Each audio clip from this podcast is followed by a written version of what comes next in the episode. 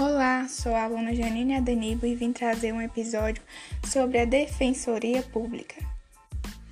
A Defensoria Pública é um órgão de natureza constitucional com a função de auxiliar nos serviços jurisdicionais do Estado, enquanto entidade que presta serviços de orientação jurídica, promoção de direitos humanos e defesa dos direitos individuais e coletivos de forma integral ou gratuita aos necessitados. Sobre o ingresso na carreira, dá-se mediante aprovação prévia em concurso público, de âmbito federal, de provas e títulos com aprovação da Ordem dos Advogados do Brasil. Inicia-se com o cargo de defensor público da União de segunda categoria. Para inscrever-se no concurso, o candidato ele deve possuir registro na OAB e comprovar no mínimo dois anos de prática forense, que pode ser considerada como exercício profissional de consultoria, assessoria, o cumprimento de estágios nas defensorias públicas e o desempenho de cargo, emprego ou função de nível superior de atividades eminentemente jurídicas.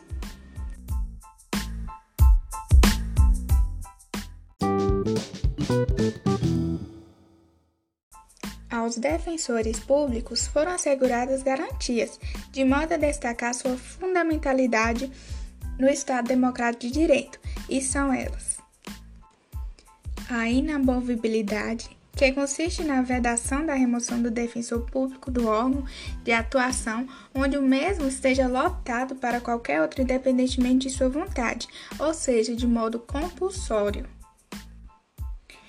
Tem também a independência funcional, atribuindo autonomia ao convencimento técnico-jurídico dos defensores, que exerce de forma independente e livre.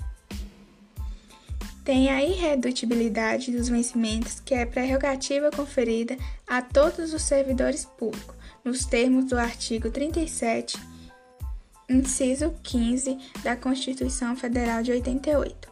E tem a estabilidade, sendo adquirida na qualidade de ocupante de cargo público após três anos de efetivo exercício.